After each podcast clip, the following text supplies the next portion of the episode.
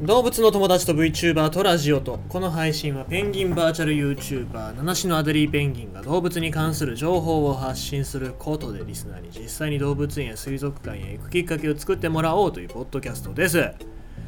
ーとまあ昨日の夜からですよね、えートンガの近くの海底火山が噴火して地震地震というか津波が起きてね日本にも到達してたっていうことで、えーまあ、津波警報なんかっていうのもいろいろと出ておりまして大変なんでございますけども。で、まあ、トンガ自体はあんまりその知らない人っていうのは結構いっぱいいますけども僕もそんなにやっぱ知らないんですよね。で、まあ、トンガっていうとラグビーが強いラグビーがそうですね。ラグビーチームが強かったりとかあとまあ南の方で温暖な気候なので食料にすごい恵まれてるっていうそういうぐらいの、え記憶しかないんですけども。動物なんかで言うとまあ陸生生物がというよりはどちらかというと海ですよね。クジラなんかがいっぱいいてでダイビングスポットになっててでまあそういうところに集まってくるクジラたちをと触れ合うためのなんかそういうツアーですよね。っていうのがいっぱいあったりっていうのがトンガの自然かなと思ってましたけども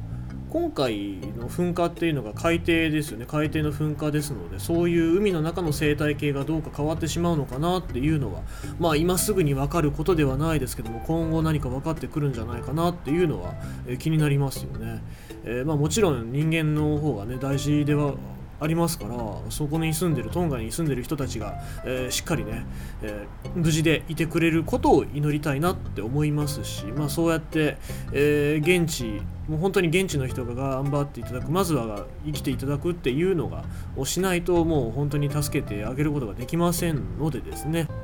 まあ、皆様というか僕も含めてなんですけどもちょっとはあのそういう知らない島に向けての関心っていうのを持っておかないといけないなっていうふうに思わされましたですね。っていうのも、まあ、東日本の時にかなり、えートンガ自体も裕福な国ではないけども寄付金を集めてくれたっていうところもありますからこういう時にやっぱり、えー人って自分の国だったりとか自分の家族に何もなければ大丈夫っていう感じで無関心になりがちですからね。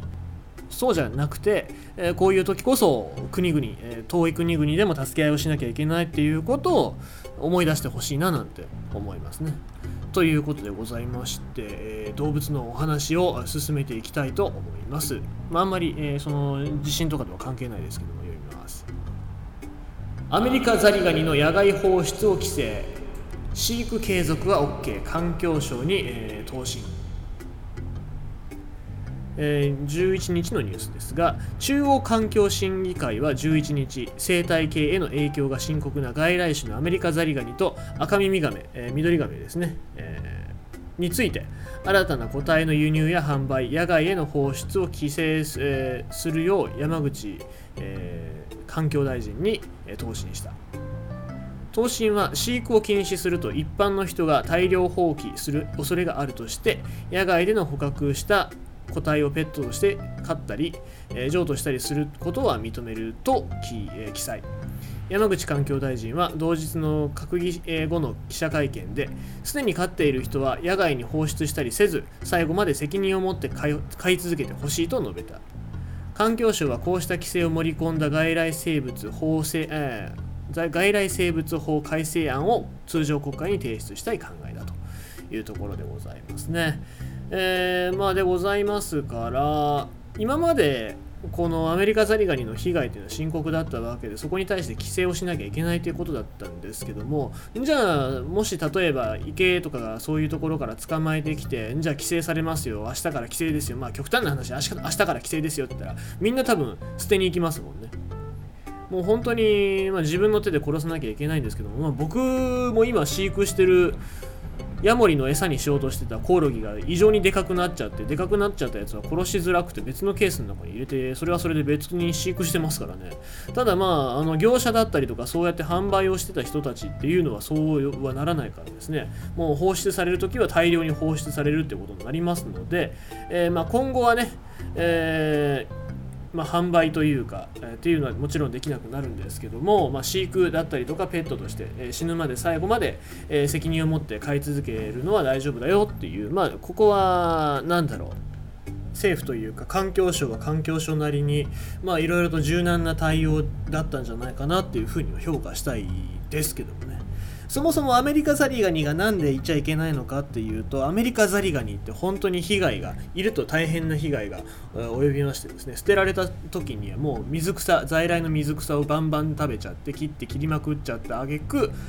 え、水草に卵を産んだりとかそういう、え、場所に住んでいる生き物の居場所がなくなって、え、そういう在来種が隠れる場所がなくなってアメリカザリガニがそういう在来種を食べちゃう。で、え多様性が失われてしまった池は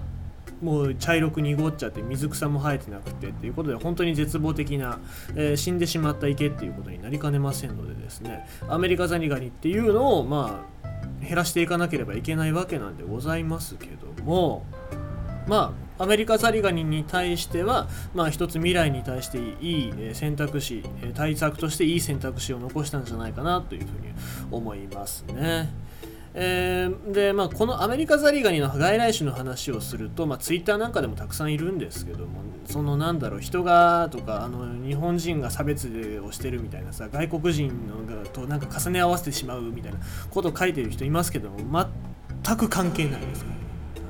それはあのそういうのと結びつける問題ではなくてこれは環境の話。で、えー、今まであった環境が、えー、失われているっていうところ人間の影響でっていうことでございますからですね。そこは全く、えー、無視していい話でございますの無視というかその